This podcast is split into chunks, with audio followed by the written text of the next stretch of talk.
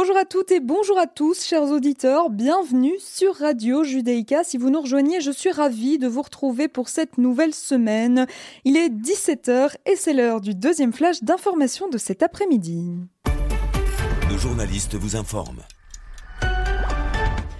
En Israël, le ministère de la Santé a fait état de 4868 nouveaux cas de Covid-19 pour ces dernières 24 heures. 4868 nouvelles infections alors que 54 100 tests de dépistage ont été effectués, ce qui fait que le taux de contamination au virus est de 9,3%. À l'heure actuelle, Israël compte 70 836 cas de malades actifs. Parmi ces cas, 1140 patients se trouvent dans un état grave et 358 d'entre eux sont placés sous respirateur artificiel, un nombre record. Le bilan des décès des suites du Covid-19 s'élève quant à lui à 4419 morts. Et par ailleurs, toujours à propos du coronavirus, le laboratoire pharmaceutique Moderna a annoncé aujourd'hui que son vaccin était efficace contre les variants britanniques et sud-africains du Covid.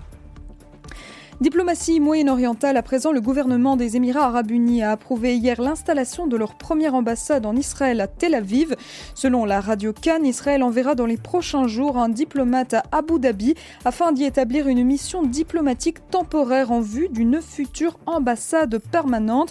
Ce diplomate en question, c'est Ethan Naer, ancien ambassadeur d'Israël en Turquie entre 2016 et 2018. Il sera le premier Israélien à avoir un statut diplomatique aux Émirats arabes unis et selon un rapport, Ethan Naer dirigera donc pendant plusieurs mois cette mission diplomatique temporaire jusqu'à ce qu'un ambassadeur soit nommé de manière permanente. Et direction l'Autriche maintenant où nous apprenons le décès du chanteur et peintre Arik Brauer, un représentant de l'école viennoise du réalisme fantastique.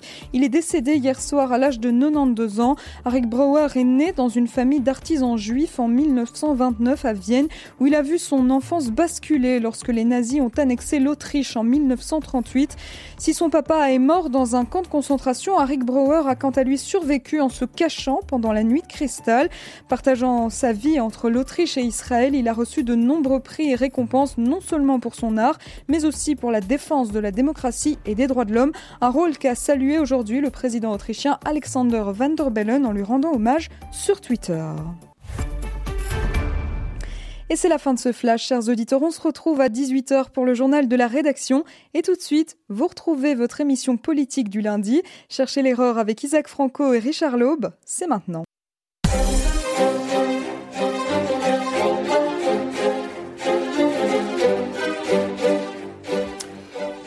Bonjour Clément à la technique et bonjour Isaac. Bonjour Richard, bonjour Clément, bonjour tout le monde. Alors Isaac, euh, nous allons parler euh, beaucoup des États-Unis aujourd'hui, plusieurs dossiers au sein de ce dossier-là. Évidemment, la prestation de serment de Joe Biden la semaine dernière, vous nous direz ce que vous avez pensé de sa prestation, au dos sens du terme. Mm-hmm. Euh, on va parler de, de leurs premières mesures, particulièrement concernant le Covid qu'il y a, je pense, certaines informations que nous avons trouvées tous les deux assez euh, intéressantes. Évidemment, la nouvelle procédure de destitution qui euh, va s'enclencher, je crois, dans deux semaines. Enfin, le procès en tant que tel euh, démarrera environ dans deux semaines. Et puis, encore aux États-Unis, les auditions, particulièrement de Anthony Blinken, donc le nouveau secrétaire d'État, particulièrement les remarques qu'il a faites concernant ses intentions euh, iranienne, si je puis dire. Donc quatre euh, sujets concernant les États-Unis. Euh, on parlera bien évidemment d'Israël aussi, hein, puisqu'on sait que les élections ne sont pas très éloignées et que j'imagine que vous avez peut-être des informations nouvelles sur le rapport de force qui existe, les derniers sondages, les dernières négociations en cours qui vont sûrement intéresser nos auditeurs. Euh, et puis bon, euh, si euh, le temps nous le permet, on pourra peut-être parler de certains sondages. J'ai vu certains sondages qui m'ont intéressé sur l'état de l'opinion concernant les médias particulièrement, la défiance qui grandit vis-à-vis des médias. Si le temps nous le permet, on pourra peut-être parler de ce sujet également. Mais démarrons rapidement sur les États-Unis. Et donc mercredi dernier, la prestation de serment de Joe Biden. Euh, quelques petites réflexions personnelles. Euh, en ce qui me concerne, d'abord, j'ai trouvé ça assez ennuyeux. Je trouvais que le discours était euh, vraiment une série de clichés. bon, rien de très enthousiasmant. il a surtout fait appel à l'unité. Vous nous direz ce que vous en pensez. À titre personnel, j'ai du mal à comprendre ce que ça veut dire dans le cadre d'une démocratie comme les États-Unis. Forcément, dans une grande démocratie, on a des gens avec des opinions extrêmement différentes, des positionnements politiques très différents. Que pourrait bien vouloir dire l'unité? Je ne sais pas trop. Peut-être que vous pourrez éclairer notre lanterne sur ce point.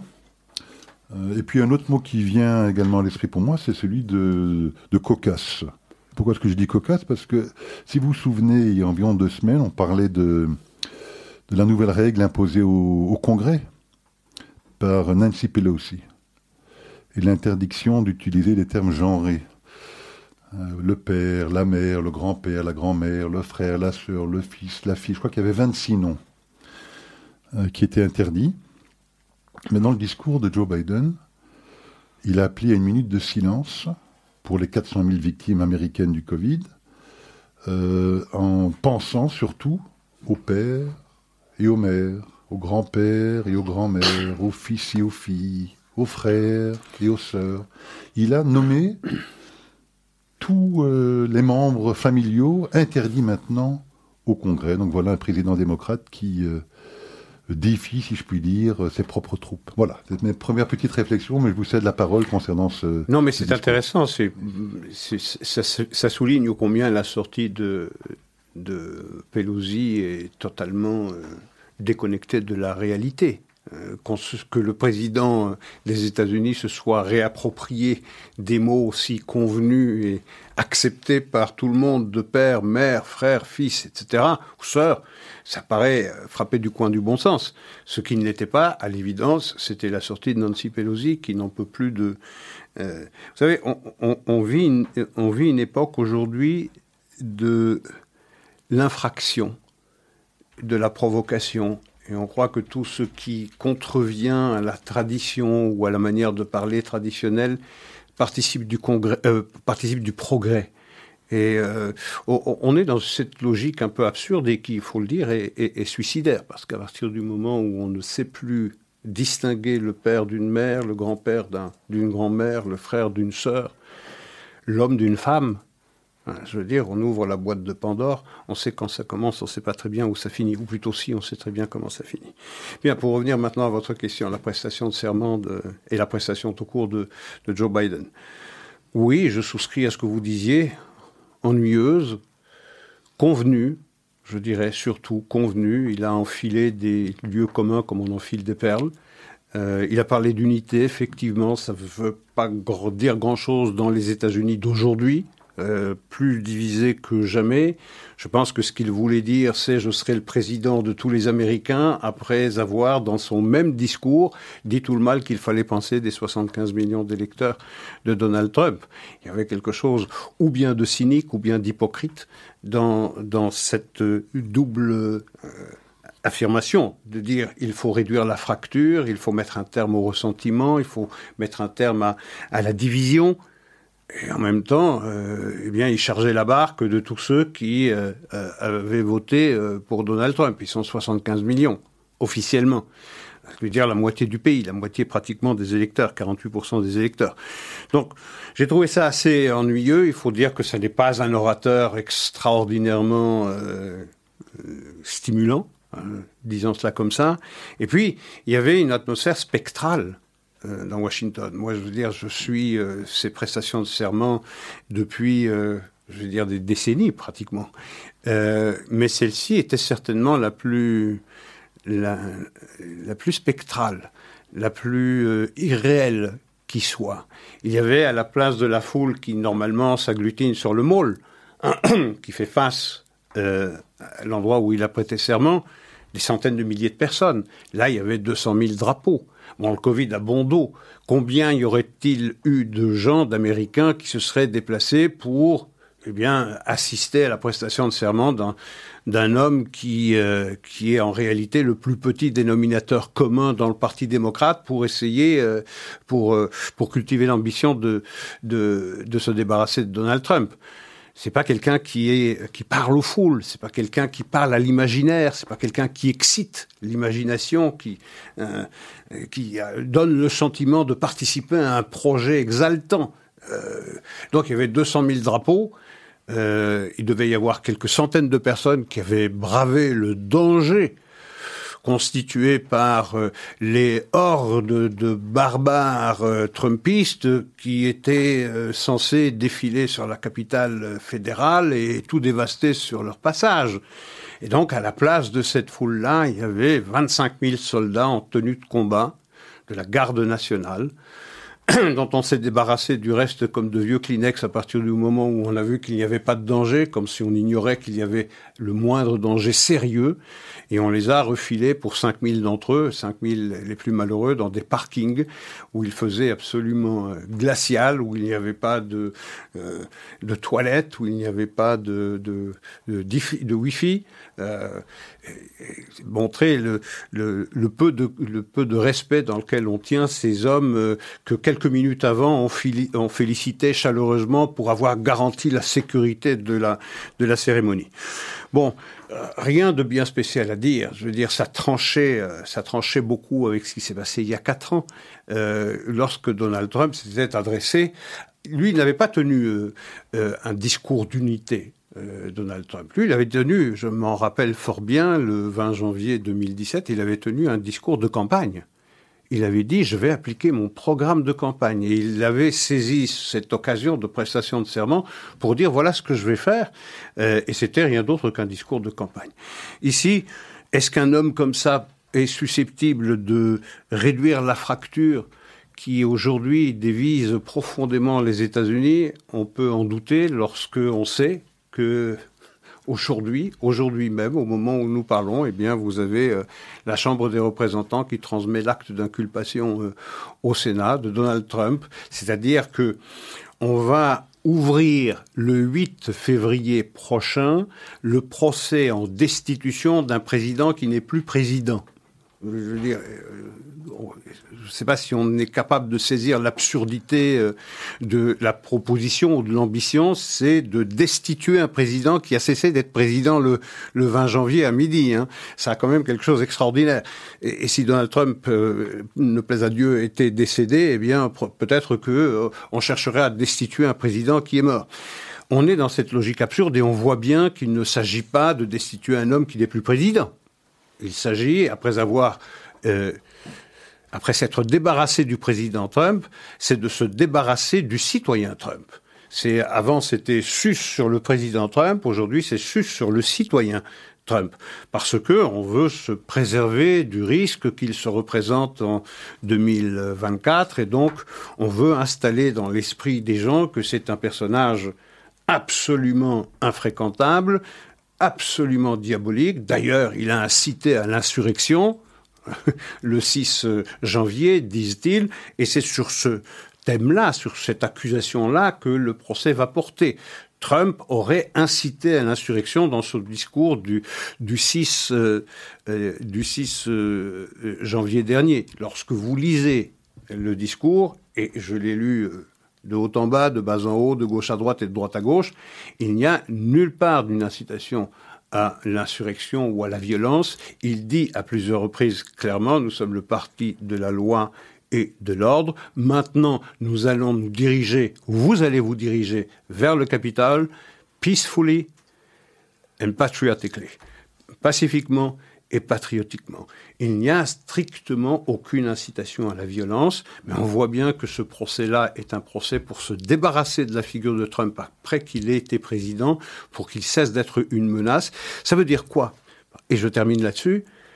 Parce que cette ambition n'a strictement aucune chance de réussir, bien évidemment, puisqu'on sait que pour cette procédure de destitution arrive à ses fins, il faut les deux tiers des sénateurs qui votent la destitution. C'est-à-dire qu'il faut qu'il y ait 17 sénateurs républicains qui votent pour la destitution. Alors, il s'en trouvera un, deux ou trois peut-être pour le faire, peut-être pour le faire, mais on n'atteindra pas le quorum, c'est-à-dire la majorité qualifiée. Et ça n'est qu'à partir du moment où on a destitué le président, c'est-à-dire lorsqu'on a recueilli 67 sénateurs au moins, que l'on peut alors, à la majorité simple, voter son inéligibilité, c'est-à-dire son interdiction à euh, euh, la poursuite d'une quelconque fonction publique. Tout à fait. Donc effectivement, il y a deux sujets concernant cet impeachment. Il y a le fond. Je pense que vous avez euh, effectivement bien traité du sujet, puisque la phrase mentionnée par dite par euh, Donald Trump, c'est euh, allez manifester votre désaccord patriotiquement et, pacifiquement. Euh, vraiment, il faut avoir une grande imagination pour voir là-dedans la moindre incitation à la moindre insurrection. enfin, c'est sur base de ça que les démocrates vont essayer d'instruire ce procès contre Donald Trump. Bonne chance pour y arriver. Et puis alors, effectivement, il y a l'absurdité sur le fond. Hein, d'essayer de faire croire qu'on peut destituer quelqu'un qui n'est plus en poste euh, au prétexte qu'on peut également disqualifier. Hein, c'est l'argument utilisé par certains constitutionnalistes qui dit que la Constitution, effectivement, dit qu'il faut, enfin, que cet article de la Constitution peut être invoqué pour destituer un, un président en exercice et le disqualifier. Mais évidemment, c'est l'un qui vient à la suite de l'autre. Voilà. Euh, c'est pas euh, un article qui permet de, disqualifier un kidam, un citoyen kidam. Évidemment, si on l'interprète de cette façon-là, ben, ça voudrait dire qu'à partir d'aujourd'hui, le Sénat hein, pourrait instruire un procès contre n'importe quel citoyen qui voudrait, par exemple, se présenter aux élections américaines. Il faudrait que ce soit d'abord voté à la Chambre des représentants, qu'il y ait un acte d'accusation qui soit pris à la majorité à la Chambre des représentants pour après passer à sa phase de procès. D'abord, c'est l'instruction, l'inculpation, et puis il y a le procès proprement dit. Mais c'est ça que ça voudrait dire, que le Sénat pourrait euh, décider, quel que soit le candidat qui se présente aux prochaines élections, eh d'essayer de, le disqualifier. Et c'est bien évidemment pas ce qu'avaient en tête les pères fondateurs américains lorsqu'ils ont écrit euh, cet article de la Constitution. On verra d'ailleurs, ce sera assez intéressant de voir ce que fera le, le président de la Cour suprême. Parce qu'il faut savoir que c'est normalement le président de la Cour suprême, John Roberts, qui est censé présider ce procès au Sénat. Je serais très très surpris, euh, le connaissant un tout petit peu, enfin pas personnellement, hein, Isaac, mais le connaissant en termes de, son positionnement constitutionnaliste, je serais très surpris euh, et pour ne pas dire déçu s'il acceptait de, cette de présider cette mascarade. Alors, plusieurs remarques. D'abord, revenons à, à, ce fameux 6 janvier, parce que de façon assez intéressante, le New York Times ne peut pas dire du New York Times que c'était le porte-parole ou le porte-voix de Donald Trump. C'était euh, même un des journaux qui était le plus en pointe contre l'administration Trump. A fait, euh, dans un des articles que j'avais lus, euh, une, une, étude assez approfondie du timing du moment où il a le discours et au moment où commencent les troubles devant le Capitole. Et on constate que les troubles devant le Capitole, les, cette intrusion euh, dans euh, le Capitole commence 20 minutes avant la fin du discours de Donald Trump. 20 minutes avant. C'est pas moi qui le dis, c'est le New York Times qui l'a remarqué. Et d'autres, bien sûr, euh, l'ont rappelé à leur tour. C'est-à-dire que les violences commencent avant la fin du discours. Et pour se rendre de l'endroit où il y a le discours jusqu'au Capitole, c'est plusieurs dizaines de minutes de marche qui séparent les deux endroits. Donc c'était physiquement impossible. Ça, c'est la première remarque. La deuxième, c'est que ce procès qui n'a strictement aucune chance d'aboutir, quelle que soit l'attitude que va adopter John Roberts, le patron de, enfin, le, le chef justice de la Cour suprême, bah, ça va nourrir la division que dans le discours de prestation de serment de Joe Biden, on se promettait de d'essayer de réduire cette euh, division. Ça va la nourrir. Si on voulait vraiment poser un geste euh, dans le sens de la guérison, dans le sens de la réduction de la fracture euh, aux États-Unis, eh bien, ce que le président Trump, euh, Biden aurait pu dire le 20 janvier, nous abandonnerons naturellement ce procès euh, parce que il ne participe pas de cette volonté de réduire la fracture, mais qu'il est nécessaire qu'on abandonne ce procès, d'autant plus que le président n'est plus en exercice. De cette manière-là, euh, on tend la main à la faction des États-Unis qui ont voté, à qui a voté pour pour Donald Trump. C'est le contraire qu'on fait. On dit qu'on veut guérir, de, euh, qu'on veut abandonner le ressentiment et la violence verbale, qu'on puisse à nouveau se respecter et se parler, et on fait exactement le contraire puisque on va par l'intermédiaire ou à travers la personnalité de Donald Trump, on va diaboliser tous ceux qui ont voté pour lui.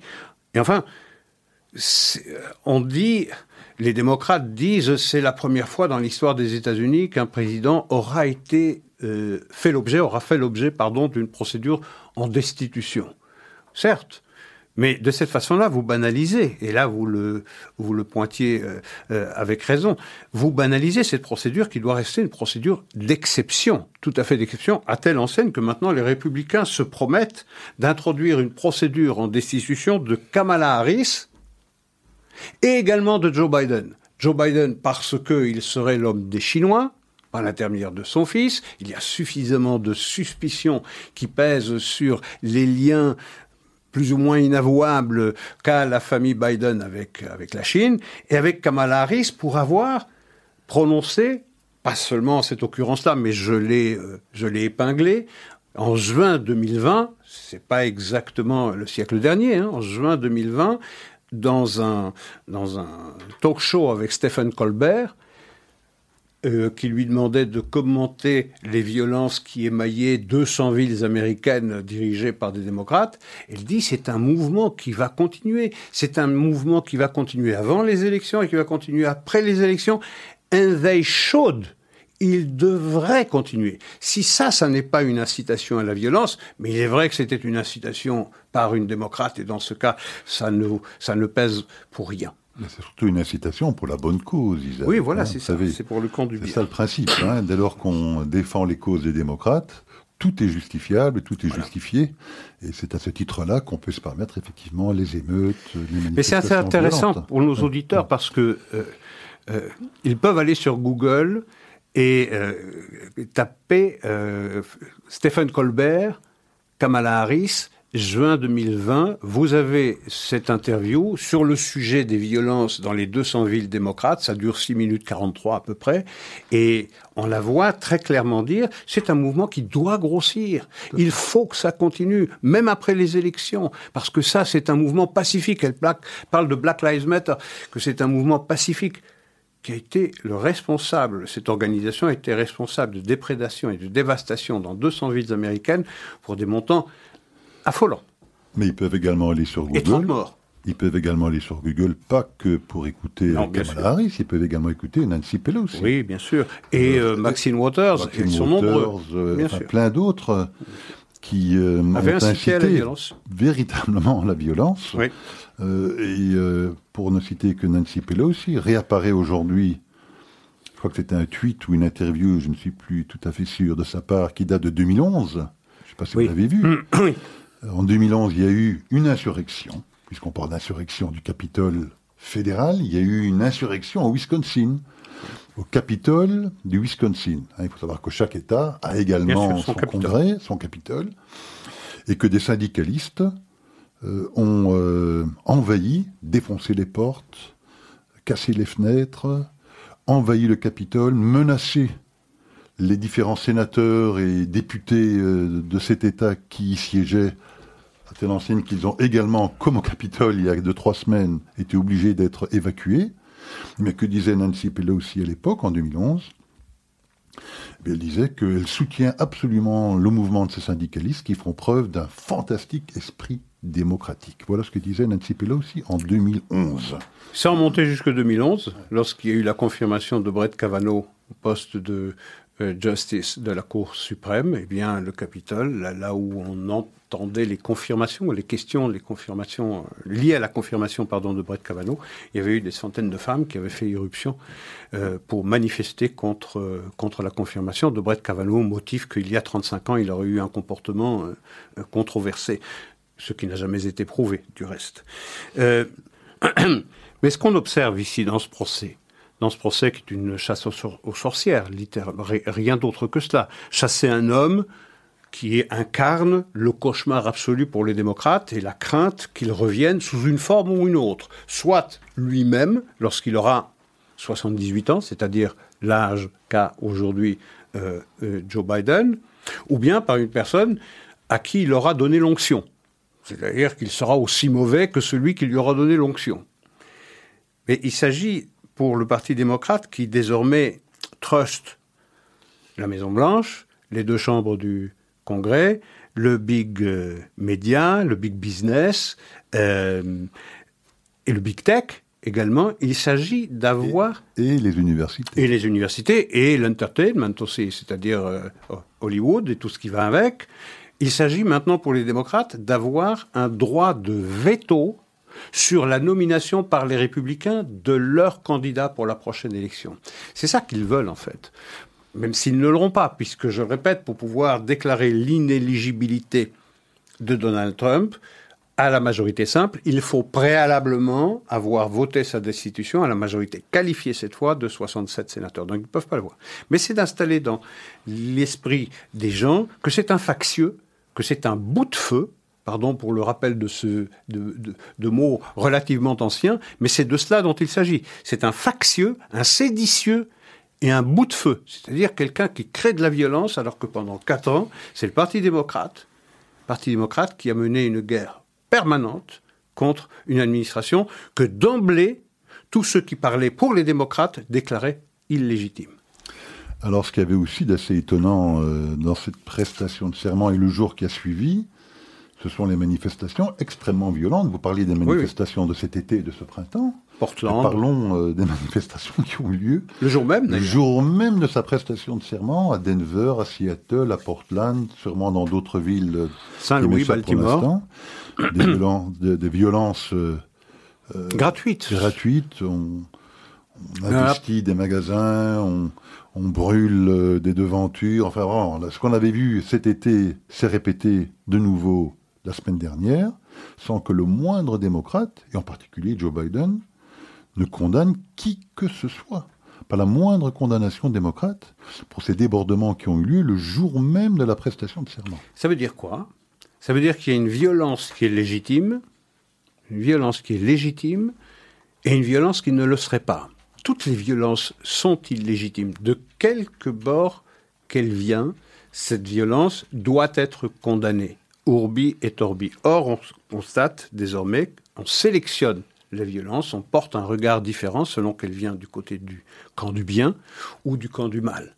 La première, elle est, je dirais, euh, presque un oubli, c'est normal, c'est un mouvement euh, euh, de progrès, les autres, c'est un mouvement de réactionnaire.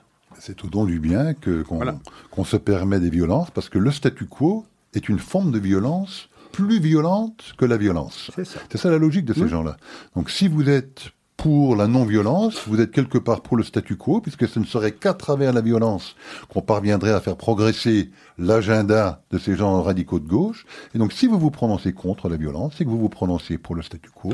Et donc, c'est beaucoup plus violent que d'être violent. Oui, c'est la, la, logique folle de ces Et si vous êtes pour le statu quo, ça veut dire que vous perpétuez un système, un système, c'est-à-dire un racisme systémique où les blancs seraient les seuls privilégiés et qui usent et abusent de la discrimination et de la persécution des minorités. C'est de cela dont il s'agit. Et donc il faut mettre un terme à ce racisme systémique, euh, alors que celui-ci, même s'il existe, pas sous forme systémique aux États-Unis, a plutôt eu tendance à euh, devenir euh, de moins en moins prégnant dans la société américaine. Je veux dire, ça n'est pas comme dans les années 50, dans les années 60 ou même 70. Aujourd'hui, le racisme est euh, rangé vraiment aux marges de la société américaine. Et qu'est-ce que font les démocrates? C'est de remettre le problème de la race la question de la race au centre de la vie politique américaine. En même temps qu'il y a cette obsession pour le genre que vous rappeliez dans les déclarations de Nancy Pelosi, c'est-à-dire père, mère, etc., remplacé par parent 1, parent 2. Remarquez que ça, ces plutôt ces délires ont déjà traversé largement l'Atlantique. Oui, tout à fait. Alors, juste pour finir sur ce point, il se compare en fait à la résistance pendant la Seconde Guerre mondiale. Hein, lorsqu'il s'agissait de bouter les nazis, à raison, bien évidemment à l'époque, hors de l'Europe, évidemment que les moyens violents étaient indispensables pour y arriver, mais ils se comparent à ces gens-là. Ils sont dans un mouvement de résistance qui se bat contre des gens qui sont quelque part des suprémacistes blancs, qui, euh, qui sont des racistes systémiques, et donc vis-à-vis de ces gens-là, tout est permis. C'est ce que nous disions déjà à plusieurs reprises. Mais pour pouvoir justifier cette violence, cette violence-là seulement, il faut au préalable diaboliser votre opposant. Et à partir du moment où vous avez écrit un signe d'égalité entre Donald Trump et Hitler, effectivement, tous les moyens sont bons pour lutter. Tous les moyens sont bons, tous les moyens sont parfaitement, euh, parfaitement légitimes, bien sûr. Et on voit, et, et c'est ça la dégradation du climat politique aux États-Unis, c'est que l'adversaire est aujourd'hui plus dangereux que l'ennemi. C'est intéressant ça. L'adversaire politique est plus dangereux que l'ennemi. C'est-à-dire Donald Trump est plus dangereux que Rouhani, plus dangereux que Khamenei, plus dangereux que Poutine et plus dangereux que Xi Jinping. L'adversaire politique est plus dangereux que l'ennemi. Vous voyez dans quelle confusion on se trouve. Alors Biden a fait évidemment de la lutte contre le Covid, ou la Covid, dit-on peut-être maintenant. On continuera de dire le Covid. Le Covid. Évidemment, sa priorité absolue, et là je pense qu'il a raison. Donc on a écouté avec attention son nouveau plan, hein, puisqu'ils n'ont eu de cesse, les démocrates, depuis neuf mois. De nous promettre un nouveau plan. De nous promettre un plan euh, exceptionnel, de faire maintenant table rase et de ne permettre qu'à la science, y qu'au fait, de parler. Hein, et donc il nous a sorti un plan euh, qui a d'ailleurs le même montant que le plan qu'avait voulu euh, faire voter Donald Trump et qui avait été empêché d'être voté pour des raisons évidemment politiciennes avant l'élection, mais ce plan de 1900 milliards de dollars, mhm. euh, qui comprend beaucoup de choses qui n'ont rien à voir avec le Covid du reste, hein, plutôt des, qui permet de, de, de, satisfaire toute une série d'agendas politiques de l'extrême gauche. Enfin, il a annoncé ce plan d'1,9 milliard de dollars. Euh, qui euh, comprend bien évidemment tout un aspect économique pour soutenir euh, les citoyens américains qui souffrent évidemment de, de cette pandémie, et également tout un aspect qui permet évidemment le déploiement du plan de vaccination.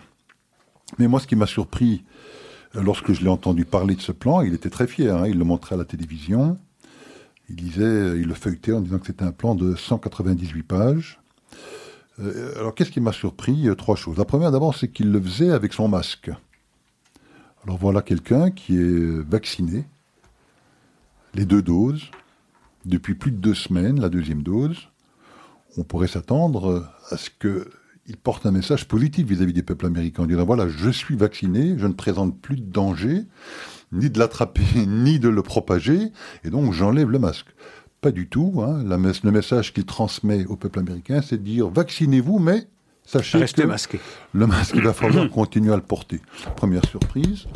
Deuxième surprise, c'est qu'il avait une ambition euh, assez euh, mitigée finalement, puisqu'il dit moi je veux pour mes 100 premiers jours vacciner 100 millions de personnes. Alors un journaliste extrêmement courageux, parce que vous savez que euh, pour rejoindre le point qu'on disait tout à l'heure, pour oser lui poser une question tant soit peu controversée, Hein, au risque de se faire traiter de suprémaciste blanc. Hein, il faut vraiment y aller avec des pincettes. Mais un journaliste a eu l'audace de lui demander mais est-ce que votre plan est suffisamment ambitieux puisque il lui a quand même rappelé que la semaine précédente, la semaine qui précédait sa prestation de serment, eh bien Trump avait fait vacciner, enfin lui, son équipe, son administration, 983 000 pour être précis, personnes par jour la semaine précédente. Donc, allez, pour arrondir, un million. Donc il était en fait sur le même plan que Donald Trump, alors qu'il n'avait de cesse depuis 8 à 9 mois de nous expliquer combien ces gens étaient nuls, incompétents. Et vous allez voir ce que vous allez voir. Vous allez voir ce que vous allez voir. Et donc, euh, il lui a eu, euh, donc il a eu l'audace de lui poser cette question. Euh, euh bon, alors évidemment, euh, Joe Biden n'a eu pour réponse que de lui dire "Come on, man." Give me a break, hein, sa réponse habituelle quand il est un peu dépassé par. Euh, Here is the deal. Here's the deal. Voilà, c'est formule un petit peu habituelle. Il s'est levé, il est parti, choqué par l'audace euh, de cette question. Et j'imagine que ce journaliste sera persona euh, non grata. Blacklisté, si je hmm? puis dire. Oui, exactement. Donc voilà, donc euh, que, pensez-vous de son nouveau plan Corona, euh, bah, de son masque, de, ses ambitions qui sont équivalentes à ce qui avait déjà été mis en place par les Son plan de lutte contre le coronavirus est exactement le plan de lutte qui était déjà mis en œuvre par l'administration précédente. Heureusement, il n'y a pas de politisation de cette, euh, de cette exigence de mettre les citoyens américains à, l'abri de la pandémie. Je veux dire, si même on va politiser le Covid maintenant, d'ailleurs, les démocrates ne s'en étaient pas privés d'ailleurs. C'était la divine surprise pour eux lorsqu'ils s'est invité euh, euh, dans la campagne électorale à partir du mois de mars 2020. Bah, je veux dire, le traitement qu'entend euh, euh, prendre ou administrer à la société américaine l'administration Biden ressemble furieusement au traitement, euh, je veux dire, à la stratégie qui était déjà mise en œuvre par l'administration précédente. Aucun changement parce qu'il n'y avait pas de changement à apporter toutes les choses avaient déjà été mises en œuvre de façon plus ou moins efficace. Ce que je note, c'est que et ça, euh, je me rappelle Trump qui le disait, euh, s'il devait être battu, il le disait, euh, que vous allez voir, aussitôt que je suis battu, aussitôt que les démocrates deviennent aux affaires, vous allez voir qu'on va rouvrir les restaurants. Eh bien, hier, on apprend que dans un grand nombre de grandes villes américaines, comme Washington, c'est la capitale fédérale, eh bien, désormais, vous pouvez dîner dans les restaurants en indoor. pas nécessairement en terrasse, mais en indoor. Et ce n'est pas seulement le cas de Washington, c'est déjà le cas d'autres grandes villes euh, américaines. Bon, c'est tout ça pour tout ça pour dire qu'on a beaucoup politisé euh, le Covid. Rappelez-vous la déclaration de Trump le 31 janvier lorsqu'il a fermé les frontières des États-Unis à la Chine, on l'avait taxé de racisme de, de, de, prendre une mesure raciste. Aujourd'hui, ce que font les États-Unis, c'est exactement la même chose. Ils ferment leurs frontières à tout vol en provenance de l'étranger et à destination de l'étranger. Donc, c'est exactement la même mesure. On se protège, c'est bien normal. Ce qui est regrettable, c'est qu'on ferme les frontières légales des États-Unis, mais on laisse euh, les frontières euh, au sud des États-Unis euh, ouvertes, puisque dans les premières résolutions prises par Joe Biden, le jour même de sa prestation de serment, il a vite filé dans le bureau ovale pour signer quelques décrets, parmi lesquels la décision de ne pas poursuivre la construction du mur. Parmi lesquels également l'intention de naturaliser ou en tout cas de donner une citoyenneté ou un régime tout à fait légal aux 11 millions d'illégaux qui vivent déjà aux États-Unis. Euh, et également d'augmenter le salaire horaire à 15 dollars. Alors on sait que la réalité politique et économique aux États-Unis, elle est très différente. Elle n'est pas la même, par exemple, au Wyoming qu'en Californie, et en Californie par rapport, je ne sais pas, à la Géorgie. Il y a des réalités économiques qui sont très différentes. Dans certaines villes, le tarif horaire de 15 dollars n'est pas grand-chose, dans d'autres, c'est considérable. Mais lorsque vous conjuguez tout cela, c'est-à-dire lorsque vous envoyez le message, même pas sibyllin, relativement clair à tous ceux qui veulent venir aux États-Unis, ne venez pas légalement parce que là les frontières sont fermées.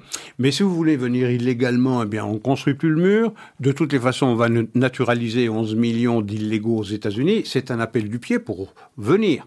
Alors imaginez si vous mettez la barre très haut pour le tarif horaire de 15 dollars et que vous aurez une main d'œuvre des gens qui seront prêts à tout pour accepter un job à n'importe quel prix. Qui en paiera la note? C'est le citoyen américain. Et donc, cela aura, ça pourrait avoir des conséquences importantes euh, sur le plan purement économique, sur le plan de l'emploi aux, États-Unis. Je note, euh, je, note aussi que euh, sur un plan énergétique, une autre promesse que vous vous rappelez peut-être dans, un des, l'un des deux débats, lorsqu'il s'agissait de mettre un terme à, l'extraction euh, du pétrole de schiste ou du gaz de schiste. Il avait dit dans un premier temps, dans sa campagne, euh, lorsqu'il était dans sa cave, qu'il était qu'il n'était pas question de continuer l'extraction du pétrole de schiste et du gaz de schiste. Et puis, lorsqu'il y a eu le débat, il était revenu sur cette décision. Il avait dit oui, plus ou moins, on va la voir, mais pas sur les terres fédérales. Bref, il a décrété que on, la fin de la construction, la mise en œuvre du, euh, euh, du Keystone XL, c'est-à-dire l'oléoduc qui part de la province canadienne de l'Alberta jusqu'au Texas où ce pétrole de schiste canadien est raffiné. Eh bien, euh, c'est aussi une décision qui a beaucoup fâché les Canadiens qui s'estiment lésés, et avec raison, et également des dizaines de milliers de personnes qui, du jour au lendemain, se verront privées de leur emploi. Et sur le plan environnemental, parce qu'évidemment, la logique derrière ces décisions, c'est de faire plaisir hein, aux personnes qui sont soucieuses de l'environnement.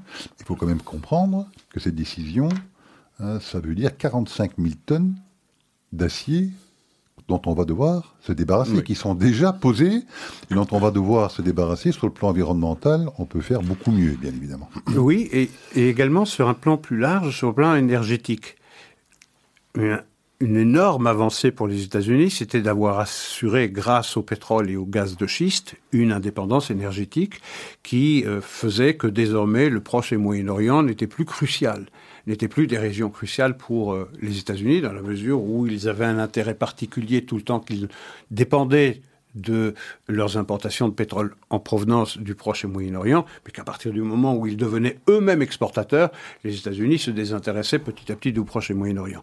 Quelles seront les conséquences de euh, cette euh, décision de mettre un terme à la construction de l'oléoduc Keystone, c'est-à-dire peut-être que ça va blesser cette indépendance énergétique américaine et donc remettre les États-Unis dans une situation de dépendance à l'égard des produits énergétiques étrangers. Alors observons quand même attentivement euh, ce que deviendra ce fameux plan de 1900 milliards de dollars, parce que je crois qu'il va être très rapidement confronté à la réalité du Congrès. Euh, de nombreux sénateurs, certains d'entre eux même démocrates, sont déjà en train de le dénoncer, ce plan. Parce qu'ils y voient toute une série de mesures euh, qui ne leur paraissent absolument pas euh, euh, pertinentes ou nécessaires à ce stade-ci de la pandémie. Et donc, comme on sait qu'il faut 60 sénateurs pour que ce plan puisse être voté, il n'est pas du tout, du tout certain qu'il arrive à faire voter ce plan au Sénat et qu'il sera peut-être obligé de revoir sa copie. Tout à fait. On va, on va être attentif et on ne manquera pas de commenter euh, la manière dont ce plan sera discuté au Sénat. Tout à fait. Alors, un quatrième sujet aux États-Unis, euh, celui des auditions hein, des membres du cabinet de Joe Biden, puisqu'on sait que ces différentes personnes doivent être confirmées par le Sénat.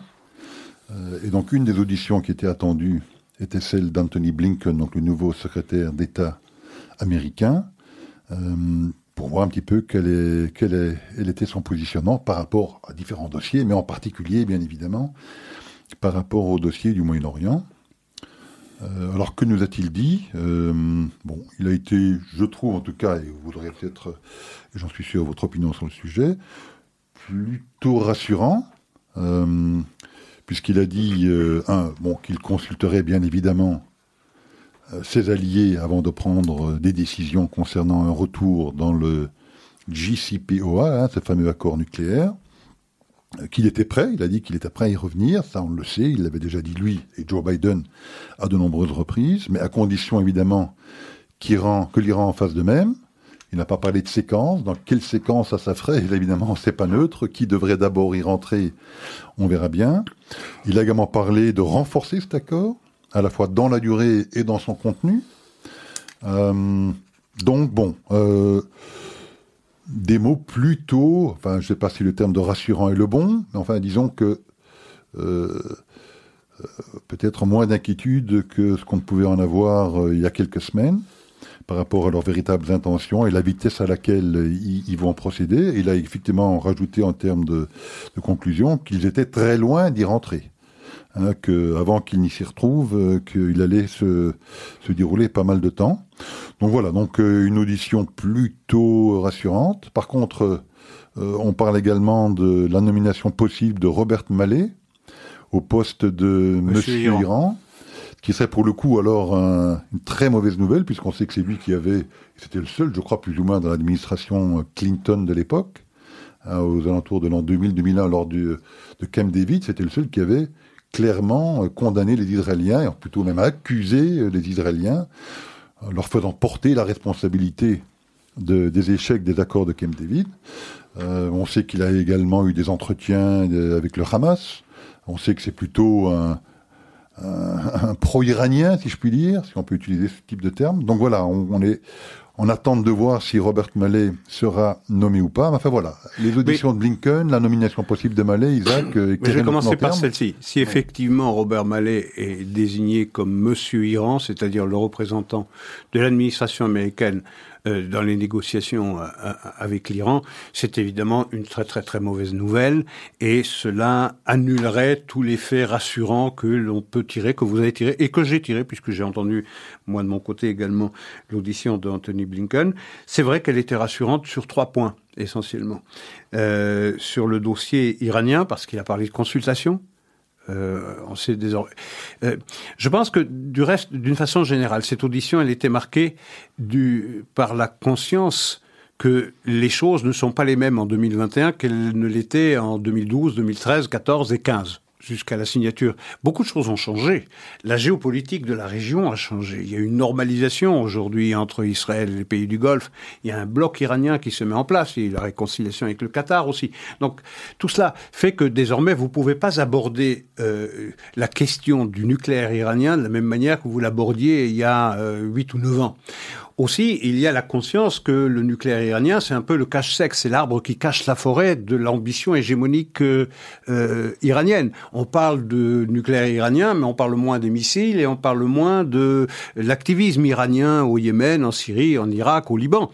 Et donc, ils se servent habilement, les Iraniens, de ce, de ce dossier iranien pour faire peur au monde entier, de ce dossier nucléaire, pour faire peur au monde entier. Mais pendant ce temps, leur ambition hégémonique, elle continue d'être nourrie au quotidien et de cela, on s'en occupe moins. Donc, il y a sur l'Iran une prise en compte de la réalité géopolitique qui a changé. Il y a la réalité euh, prise en compte que le nucléaire, le dossier nucléaire n'est pas le dossier, le seul dossier qui doit préoccuper l'administration, mais il y a également le dossier des missiles balistiques et également eh bien l'activisme iranien dans toute la région qui euh, fabrique de l'insécurité partout. Donc il y a cette prise en compte.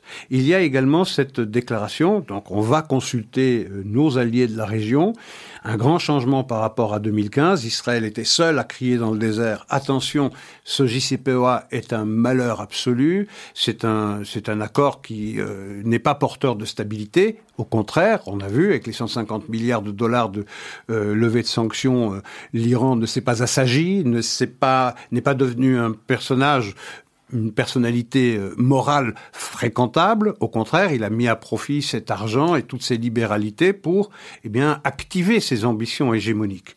Donc, il y a cette prise, en, il y a désormais, eh bien, une euh, prise de conscience. Euh, Aujourd'hui, vous savez, il y a 7-8 ans, on pouvait se dire, OK, on fait le pari que l'Iran va s'assagir en, en, le réintégrant dans le concert des nations. Aujourd'hui, vous pouvez plus lui raconter cette histoire parce qu'on voit bien que l'Iran a élargi son rayon d'action partout dans la région et a des ambitions même au-delà de la région. Donc ça va dans le bon sens. Lorsque Anthony Blinken dit nous allons consulter nos, nos alliés, au moment du décollage et non pas au moment de l'atterrissage, a-t-il prévenu, c'est-à-dire au moment où on commence à parler de ce dossier et pas au moment où on finit, parce que si on vous consulte au moment où on finit, c'est pas une consultation, c'est une information. Tiens, on vous dit ce qu'on a décidé. Là, il s'agit, si on passe à l'acte, vraiment d'une information. Il y a eu une discussion déjà entre Jack Sullivan samedi soir, à la fin du Shabbat, entre Jack Sullivan, le responsable de la NSA, et euh, son euh, alter ego israélien euh, Meir Ben Shabbat, euh, où on a commencé déjà à parler de l'Iran. Et d'ailleurs, début du mois prochain, euh, Yossi Cohen, le patron du Mossad, se rendra à Washington pour rencontrer eh bien son homologue ou ses homologues pour discuter de l'Iran. Donc, on voit où il, on semble déceler une volonté de l'administration américaine eh bien de d'ouvrir la discussion aux alliés euh, aux alliés de l'Amérique dans la région parce que ce sont eux qui sont en première ligne. C'est eux qui auraient éventuellement à payer les conséquences d'un nouveau traité qui serait mal négocié. Ça va dans le bon sens. Le deuxième point positif dans cette audition, il faut pas, il faut pas se priver du plaisir de donner des satisfaits lorsqu'il le mérite. Hein. Maintenant, il faudra passer à l'acte. Mais le deuxième point satisfait c'était la volonté de cette administration de s'inscrire dans le sillage des accords de normalisation, donc les accords Abraham, et cette intention qu'aurait cette administration américaine de continuer dans les efforts pour installer l'État juif dans la région et son acceptation par tous les États de la région. Et troisième point, qui était également euh, favorable, je dirais, c'est sur la question euh, palestinienne, où il a déclaré nous ne sommes pas prêts de pouvoir lancer une, une nouvelle initiative de paix parce que nous voyons bien que du côté palestinien, il n'y a pas euh, une véritable logique une véritable dynamique de normalisation avec euh, avec Israël et tout le temps que les deux leaders des deux côtés sont en place, il y a peu de chances euh, que on lance une nouvelle initiative de paix, ce qui veut dire que on restera euh, sagement à voir l'évolution en tout cas, c'est ce qui transpire de l'audition de Anthony Blinken. Euh, il n'y a pas d'urgence. Voyons, voyons s'il en sera bien ainsi et si pour rassurer tous les membres du courant radical du Parti démocrate, eh bien, la tentation de jeter Israël sous le bus ne sera pas la plus forte. Alors cette non-urgence est peut-être également liée à certains calendriers électoraux. Oui. Celui euh, en Iran déjà, euh, qui euh, prévoit des élections au mois de juin. On dit également que le guide suprême est malade, est assez malade et qu'une guerre de succession est déjà en cours. Donc une incertitude sur l'avenir politique de l'Iran lui-même. Une volonté palestinienne également d'organiser des, des, élections, vous en parlerez peut-être à la suite de mon intervention, mais qui bien évidemment peut avoir des conséquences euh, importantes dans le cadre de négociations de paix qui pourraient ou ne pas s'engager entre les Israéliens et les Palestiniens. Et puis bien évidemment, hein, les élections israéliennes qui auront lieu dans le courant du mois de mars. Donc tout un calendrier électoral qui est lourd, euh, qui bien évidemment, je pense, impacte aussi cette décision américaine de peut-être être un petit peu patient, d'autant plus, d'autant plus qu'ils ont d'autres chats à fouetter, je pense, avec cette histoire du Covid aux États-Unis. Tout à fait. C'est vrai que dans, les, dans la région, dans les deux dossiers dont nous venons de parler, c'est-à-dire l'Iran et euh, le conflit israélo-palestinien, bah, il y a un processus électoral qui va, euh, qui va s'imposer. Euh, en Iran, c'est au mois de juin. Alors parler d'incertitude euh, politique en Iran tout le temps que ce régime est en place, euh, Khamenei s'il doit disparaître ou bien s'il doit être remplacé, il sera remplacé par quelqu'un qui lui ressemblera furieusement ou qui sera encore plus radical s'il y a moyen que ne l'est euh, Khamenei. Quant à l'idée de parler d'un camp plus ou moins réaliste ou modéré comme on veut nous le faire accroire avec Rouhani qui serait l'aile modérée du régime iranien, tout ça est absurde. Évidemment, c'est comme l'aile politique ou l'aile militaire du Hezbollah ou du Hamas. C'est tout la même chose. Tout ça participe d'une même, c'est deux faces, c'est deux faces d'une, même pièce, d'une même pièce de monnaie. C'est vrai, ça sera, sera au mois de juin. Il y a peu de, même si des, des discussions informelles ont déjà commencé entre les États-Unis et les Iraniens. Bon, donc.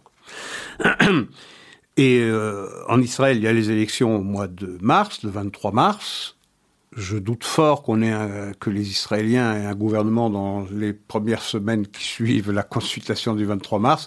Ça va prendre des semaines et des semaines.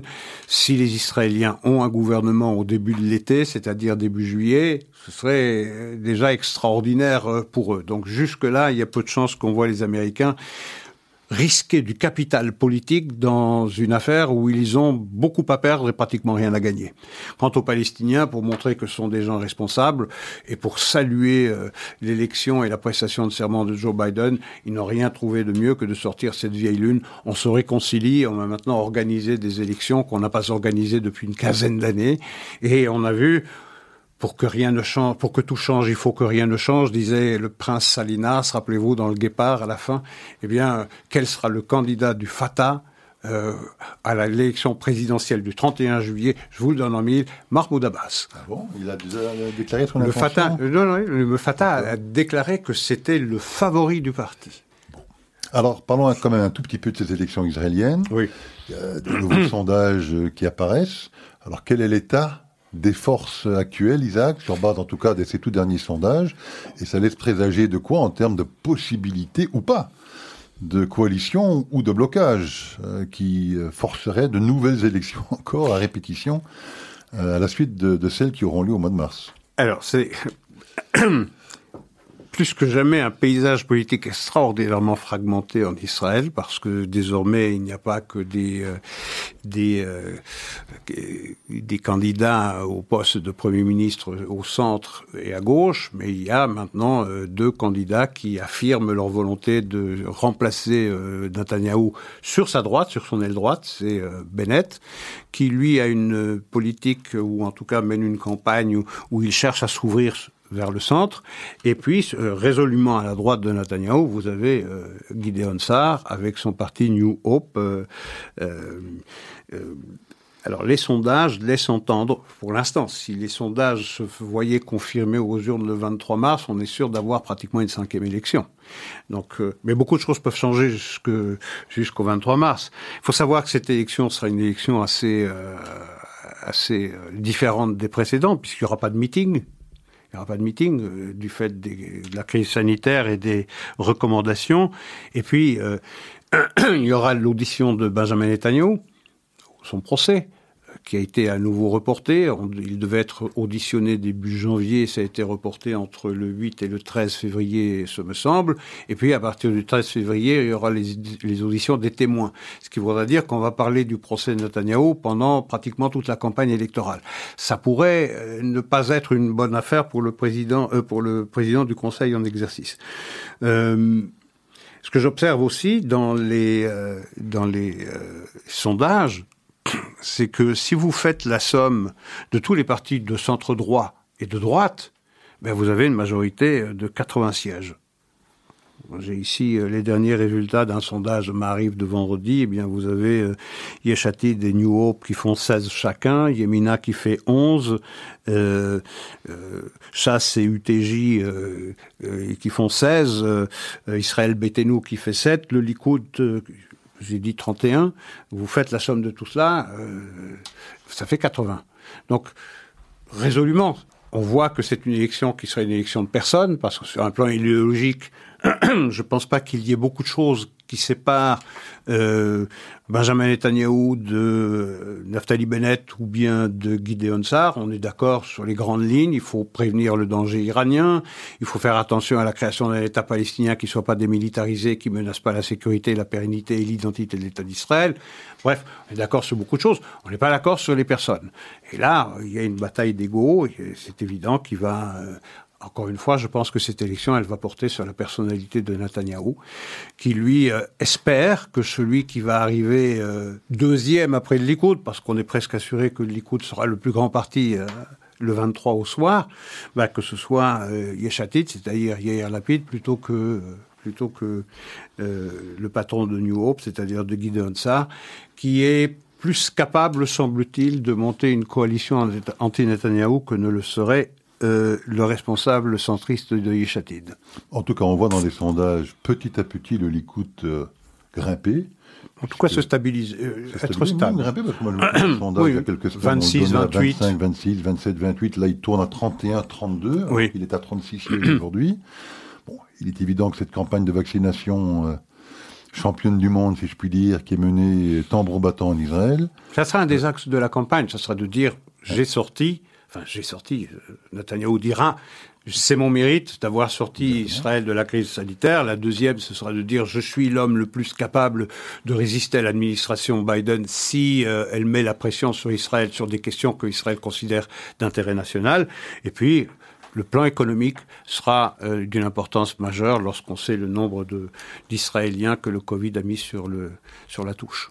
Parfait. Écoutez, Isaac, pense que ce sera le mot de conclusion pour euh, aujourd'hui. On dit au revoir à tous nos auditeurs et à toutes nos auditrices. Et rendez-vous la semaine prochaine. Tout à fait. Merci, au revoir. Au revoir.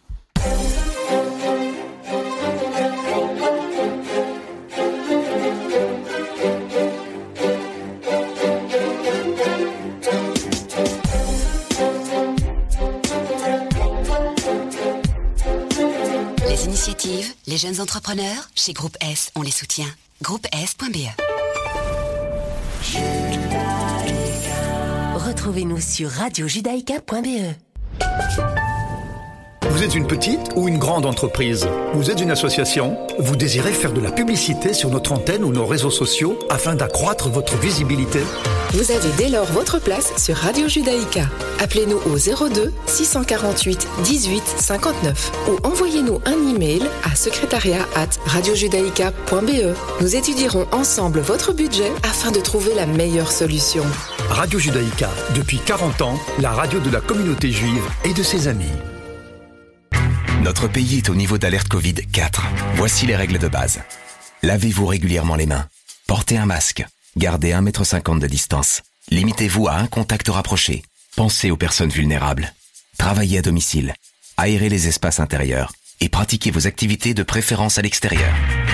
Une équipe de 11 millions. Tous ensemble, respectons les règles. Retrouvez toutes les règles sur info-coronavirus.be et informez-vous sur les mesures locales. Une initiative des autorités belges. Vous êtes isolé ou vous connaissez quelqu'un qui l'est? Vous avez envie de vous faire gâter ou de gâter quelqu'un? Ezra peut vous aider. Appelez Ezra afin que nous puissions vous faire parvenir de bons petits plats cachers, soit gratuitement, soit à prix abordable en fonction de votre situation. Ezra s'occupera aussi de la livraison. Contactez Batcheva au 04 75 44 54 54. Participer à sauver des vies en Israël, c'est possible en soutenant les actions du Magen David Adom. 25 000 bénévoles sont mobilisés 24 heures sur 24 et 7 jours sur 7. Ils répondent à 2 millions d'appels d'urgence chaque année. Votre don est précieux. Il fait de vous le premier maillon